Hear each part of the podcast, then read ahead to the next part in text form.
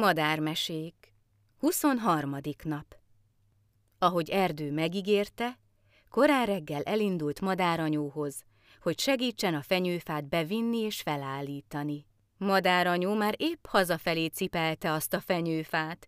Erdő kikapta a kezéből, mint egy pejhet. Vállára csapta, és vidáman énekelgetve bevitte a házba.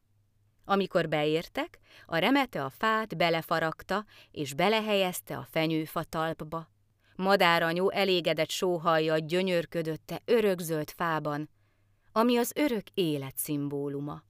Maga előtt látta a csúcsán a csillagot, amely a betlehemi csillag jelképe, és az angyalokat, amelyek Jézus születésének örömhírét hozták az emberekhez, és a teljességet jelképező gömböket. Minden évben készít díszeket a fára, így minden évben más karácsonyfát tud varázsolni a nappaliba. Ábrándozás közben erdőhangja ütötte meg a fülét. Épp azt mesélte, hogy milyen jó, hogy végre elköltözik gyöngybagoly az erdőből, és milyen jó, hogy madáranyó padlása épp kéznél van. Te erdő, mi bajod neked gyöngybagolyjal? kérdezte madáranyó.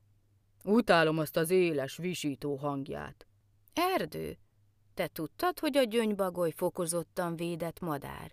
Az emberek kártékony életmódjának köszönhetően nagyon megfogyatkoztak ezek a hasznos madarak. Szívből örülök, hogy a padláson menedéket biztosít számára. Meglátod, hasznára lesz még csicserdőnek is. Kinézett az ablakon, és elhallgatott. Ó, erdő! Meg nem osztulj! Suttogott halkan. Nézd csak! Egy zöldike vegyült a verebek közé. A nagy munkában észre sem vettük, hogy kis barátaink már nagyjában lakmároznak. Igen, láttam már. Valahonnan ide kóborolt, és csak kóvájgott egyik fáról a másikra a kis szeleburdi. Morgott a remete. Ó, te tudtad? Erdő, hát ez a kismadár csodaszép. Nézd csak, bár rövid kis csőre van, de nagyon erős, tökéletes a magok felszedéséhez. El ne kóboroljon másfelé.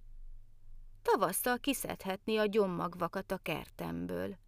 Van itt egy fenyő a kert végében, talán otthonra lel rajta. De jó lenne az én kis kertemnek egy szorgos zöldike. Úgy tűnik már nem fiatal, gyönyörű sárgás zöldek a tollai. Nekem aztán mindegy, hogy zöld vagy barna, mindjárt elhesegetem mindet, dohogott a remete.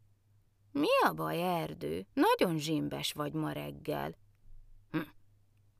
Igazad van, madáranyó. Inkább most abba hagyom a zsörtölődést. És mintha ott sem lett volna, elillant csicserdőbe. Mára ennyi. Holnap találkozunk.